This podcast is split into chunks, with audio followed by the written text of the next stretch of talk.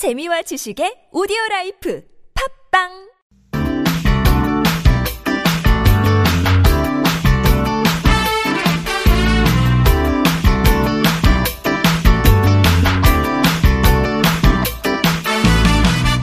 인터넷을 떠다니는 수많은 정보들 속에서 세상 돌아가는 이야기를 살펴봅니다. 전민기의 트렌드 세상 빅 커뮤니케이션 전민기 팀장님 모셨습니다. 어서 오세요. 네, 반갑습니다. 전민기입니다.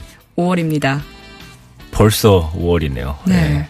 가정의 달. 그러게요. 그래서 가족과 함께 뭐 네. 특별한 계획 있으신지. 저 궁금해요. 지난 주말에 집에 아이 데리고 둘이서 네. 놀이동산 야간 개장을 가봤어요. 오. 네, 근데 좋더라고요. 그, 뭐, 퍼레이드 같은 거, 불 네. 반짝반짝 하는데, 어, 애도 좋아하지만 저도 참, 그, 좋더라고요. 원래 어릴 네. 때도 놀이동산 좋아하셨어요? 그, 막 자주 가진 않았었는데, 뭐, 재밌어 했죠. 근데, 이게, 아이 핑계 대고 갔다가, 제가 오랜만에 참, 들떠서 재밌게 놀다 왔는데, 이게 집에 아이 계신 분들은 그냥 아이 핑계 삼아서, 아이들 좋아하는데 한번 가시면, 어른들도 재밌구나. 이왕 가는 거 함께 즐기는 게 좋겠구나. 이런 생각이 들더라고요. 사실 막 붐비고 예. 가면 또 힘들고 하니까 네. 안 가게 되는데 이렇게 아이랑 단둘이 또 다녀오시고 정말 가정적이시군요.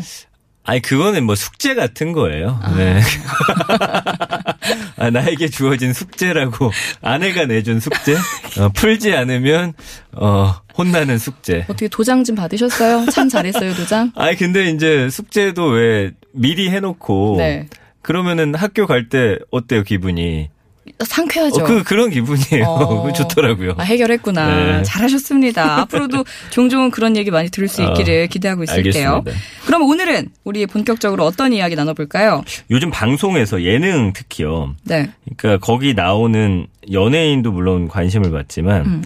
PD들이 더 관심 받는 그런 재밌는 시대예요. 맞아요. 스타 PD, PD 테이너 이런 말들이 나오고 음. 있거든요. 오늘은 그런 이야기 좀 해볼까 해요. 요즘 보면은 프로그램에 막 누가 출연하느냐 뿐만 아니라 어떤 PD가 만드는가 이거 관심을 정말 많이 갖는 것 같긴 하더라고요. 네, 일단 두 최고 PD가 있죠. 있죠. 네, 나영석 PD하고 김태호 PD인데, 음. 그러니까 요즘에는 그 강호동 유재석 씨 나온다고 해서 반드시 이 프로그램이 예전에는 흥행 보증 수표였어요. 음. 이두 분들 갖다 놓으면 무조건. 적어도 그 중간 이상은 간다 음. 이런 믿음이 있었는데 이제는 이 두 분이 나오더라도 그 컨셉이라든지 방송 자체가 재미없으면 이제는 보지 않는 그런 음. 시대예요. 영화도 그렇잖아요. 네네. 아무리 스타 배우가 나오더라도 이 스토리 자체가 재미없으면 안 본단 말이에요.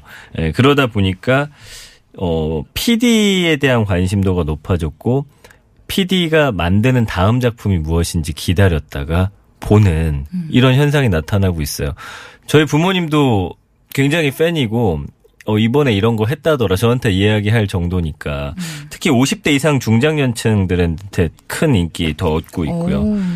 그래서 시청자 사이에서 예능의 중심이 스타에서 PD로 옮겨가는 뭐 이렇게 된 지 좀 됐지만 더 많은 스타 PD들이 탄생하고 있고 기다리고 있는 그런 시점입니다. 음, PD 테이너 이런 말도 있더라고요. 그러니까 연예인 같은 PD라는 뜻이죠. PD 플러스 엔터테이너. 예. 그러니까 기존 PD하고 다르게 프로그램 카메라 앞에 서는 걸 주저하지 않죠. 보통 카메라 앵글 밖에 있었다면 네.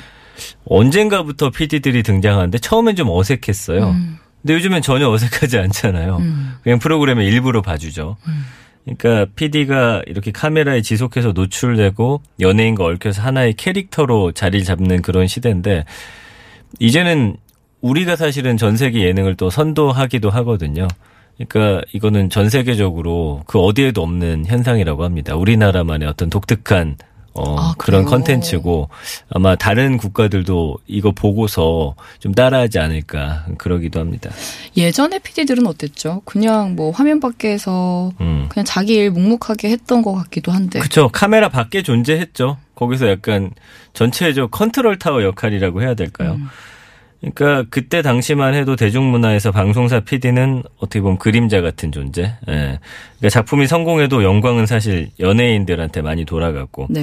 드라마는 또 최근에 어떤 작가가 쓰느냐 이게 굉장히 중요하거든요. 팬들이 거기에 따라 옮겨간단 말이에요. 그러니까 대본이 없는 예능 프로그램에서 이 창작자의 기획력은 조명을 잘 받지 못했는데 어 이제는 좀 달라졌어요. 음. 어떤 PD가 편집하느냐 그리고 자막을 넣느냐 음. 악을 까느냐에 따라서 굉장히 달라요. 저도 어. 이렇게 프로그램들 보면서 자막을 보고 PD의 센스를 약간 평가하는 것 같아요. 그렇죠. 네. 그 똑같은 먹방이나 여행 프로그램이라고 하더라도 확실히 누가 만든 건 다르다. 음. 그만큼 시청자들의 눈높이도 많이 높아졌다라는 음. 의미고요. 그 사람만의 어떤 캐릭터라든지 노하우가 그 안에 녹아 있기 때문에 한 번 그 맛을 본 분들은 이제 그 PD를 계속 찾게 되는 그런 현상이 나타나는 거죠. 그렇죠. 그러니까 1990년대 사실 후반만 하더라도 PD 중에 예능 PD는 그렇게 선호되지 않는 직업이었어요. 그래요? 그때는 드라마라든지 음. 아니면 뭐 다른 PD님들 교양, 뭐 다큐멘터리 음. 그쪽이 훨씬 더 선호가 됐었고 그래서 한 예능 PD는 이런 말도 했대요. 우리끼린 서로 굳은 일로 집안 먹여 살리는 장녀다. 예능 프로그램 PD들을 서로 그렇게 얘기를 했다고 합니다. 뭐 남아선호 사상의 희생만 강요받고 집에서 인정받지 못하는 아이고. 장녀들로 본인들을 비유할 정도였으니 그때 당시에 예능 PD의 위상이 어땠는지 알 수가 있겠죠. 음, 그랬던 PD가 사람들의 관심을 받게 된 거 아무래도 음, 제일 인기 있었던 예능 프로그램 두 개가 주축이 되지 않았을까라는 생각이 드는데요. 그러니까 확실히 그 프로그램 안에 어, 그 PD가 녹아 있어요. 음. 어, 확실히 다르다. 이걸 뭐 세계관이라고 표현을 하긴 하던데, 그러니까 여행, 힐링, 먹방 하면 이제 조건 반사처럼 떠오르는 게 나피디잖아요. 그렇죠. 1박 2일. 네, 뭐 꽃보다 시리즈, 삼시 시리즈, 식당 시리즈 만들어내면서 시청자들 사로잡았는데 확실히 그 선도하는 게 있어요. 음. 이게 약간 리얼 다큐고 관찰 예능인데 네. 보면은 전혀 뭔가 개입하지 않는데 그런 것들을 그 안에서 뭔가 장치들을 통해서 이야기를 만들어내고 음. 편집을 통해서 캐릭터를 구축하고 동물들한테도 심지어 이름 지어주고 네. 그런 능력들로서 그러니까 이거는 PD의 어떤 그 프로그램 편집과 이런 기술적인 것들로 딱 만들어낸 작품 같거든요. 음. 그러니까 이런 게 또 어떤 우리가 추구하는 삶의 질 향상과 컨텐츠 자체가 또 맞아 떨어졌고 음. 그러니까 뭐 비슷비슷하다라는 비판을 받기도 하는데 다른 쪽에서는 그것이 이제 이 PD의 어 특징이다. 어, 이 사람의 어떤 가치관 같은 게 녹아 있다라고 음. 봐주니까. 근데 어차피 시청률이 답을 해주잖아요. 만들면 잘 나오니까. 뭐늘잘 나오니까. 어, 그렇죠.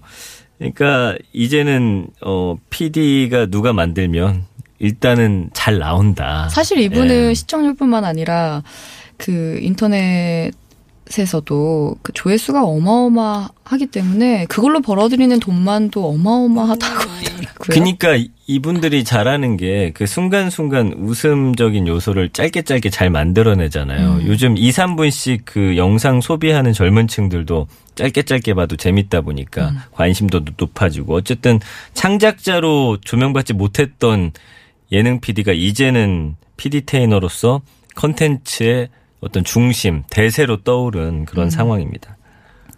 그렇습니다. PD 테이너에 대한 국민들의 관심은 어떤가요? 빅데이터 상에서도 확인이 될까요? 일단 PD에 대한 언급량 자체가 굉장히 많아졌어요. 지난 1년 동안 PD라는 두 단어 언급량이 137만 건이 넘고 음. 2013년부터 쭉 살펴봤더니 매년 30% 이상씩 증가하고 있거든요. 그러니까 프로그램보다 예능 쪽은 그래도 PD에 대한 관심이 높구나. 그래서 연관어 1위도 감독, 누가 제작하느냐, 음. 어, 프로그램 이름이 뭐냐, 그 다음에 연출, 뭐, 인물 중에서 나영석 PD 이름 나오고 작품 이런 단어들 보이고 예능은 역시 PD 드라마는 작가 이 공식이 최근에는 좀 이렇게 생겨났습니다. 연관어 쪽에서는 음. 감성어 긍부정 비율도 48.8 대 22.5인데 그렇다면 왜 이런 PD에 열광하느냐? 긍정 감성어 보면 믿고 본다. 믿고 본다. 기다린다. 음. 이두 단어가 좀 대변해 주는 것 같고요. 네. 부정 감성은 그냥 관심 없다. 좋아하지 않는다. 이 정도니까 네. 뭐왜 우리가 이 사람들을 열광하고 또 기다리는지 음. 결국은 재밌기 때문이죠. 믿고 보고 어, 우리가 다음 작품을 기다리게 되고 예. 음. 그래서 많은 종편이나 뭐 케이블 채널에서 스타 PD 데려가기 위해서 요즘 많이 애쓰는 것 같아요. 데려가기도 했고 이미 많이 데려갔죠. 네. 그러니까 결국에는 아, 이 만드는 PD 한 명 잘 데려오면은 우리가 먹고 살 수 있구나. 광고가 잘 붙잖아요.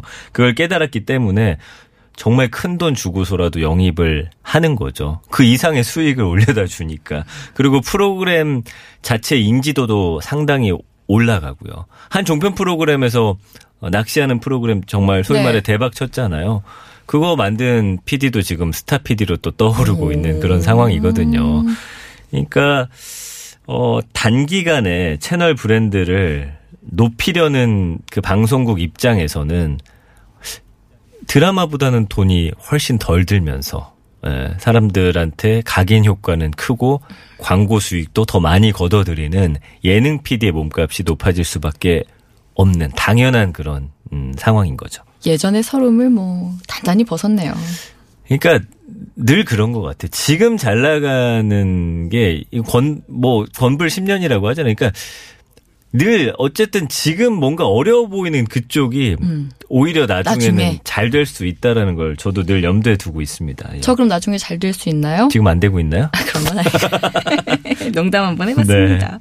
아니 얼마 전에 발표된 자료가 있었어요. 스타 PD들 연봉 와, 꽤 높더군요. 저 깜짝 놀랐잖아요.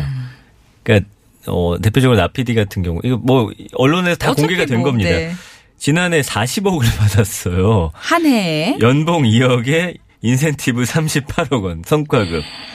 그러니까 이 PD가 만든 걸로 1년 동안 걷어들인 광고 수입이 거의 400억이 넘는다고 하더라고요. 그러니까 받아도 될 만한 더 받아도 되겠네요. 그쵸. 그 다음에 이제 가수 아이유 씨가 주연했던 드라마 있어요. 아저씨, 아저씨? 나오는 거. 네. 예. 그 PD가 이제 21억 정도 받았는데 어쨌든 이제는 정말 PD가 프로그램과 이 방송사를 대표하는 얼굴이구나. 음. 예, 우리가 볼 수밖에 없습니다. 아유 PD분들 좋으시겠어요. 소리가 나왔다가 또 또 어느 쪽에서는 다 그런 건 아니야. 아이, 그럼요. 이거는 정말 0.01%라고 좀 봐야 될까요? 예. 아, 참. 이게 국내 미디어 환경 변화 여실히 보여주는 사례가 아닐까 싶어요. 그쵸. 미디어 환경 자체가 이제 수익을 거둬야 방송국이 굴러가잖아요. 네. 예, 그러니까 그렇게 자유, 신자유주의라고 해야 될까요? 신자본주의? 이런 거에 영향을 받을 수밖에 없는 거고, 지상파 PD들이 어떤 창작의 경제적 가치를 인정받기 위해서 좀 환경이 자유로운 곳으로 떠나는 거죠. 어, 지상파 3사가 모든 걸 잡고 있었을 때 사실 종편이나 이런 곳들, 케이블이 도전자 입장이었기 때문에 네. 여러 시도를 할 수밖에 없었어요. 좀더 도전적인 작품을 하고.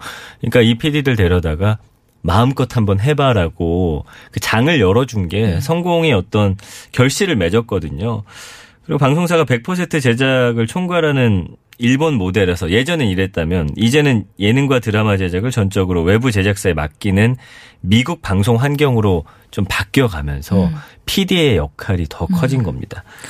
그래서 지상파 방송사에서 기업으로 어, 옮긴 한 PD가 이젠 예능 프로그램에서 지상파의 가장 큰 경쟁력이었던 채널 영향력의 후광을 기대하기 어렵다 보니까 음. 제작비나 소재 제약 없이 프로그램을 만드는 그리고 제대로 만들었을 때 돈으로 또 평가받을 수 있는 곳으로 스타 PD들이 떠날 수밖에 없는 환경이다 이렇게 이야기를 하더라고요. 그러니까 지상파가 더 어려워진 것 같아요. 맞습니다. 많이 이렇게 잘하는 분들은 어디서든 막 모셔가려고 하니까 네.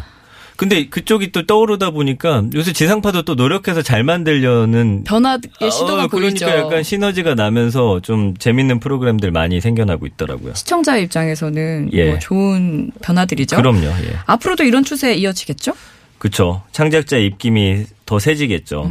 PD의 영향력은 더 커질 수밖에 없고 10년 넘게 외주 제작사에서 일한 한 PD가 이제 한 신문사하고 인터뷰한 걸 보니까 PD가 방송사 나와서 홀로 제작사 차려서 이제 컨텐츠 영향력을 행사하는 일이 앞으로는 더 많아질 것이다. 이렇게 얘기를 하더라고요.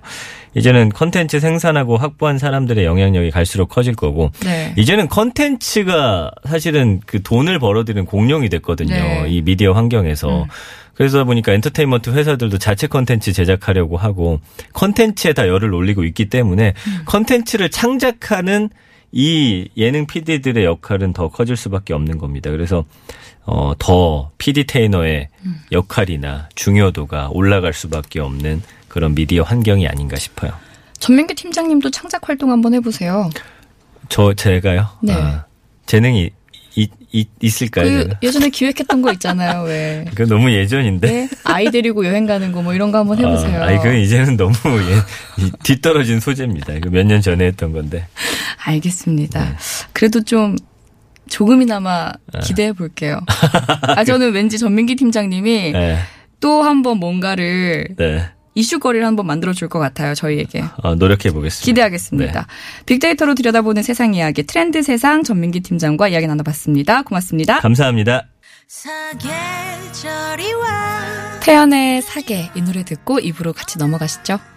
내 겨울을 주고 또 여름도 주었다 온 세상이던 널 보낼래 정말 너를 사랑했을까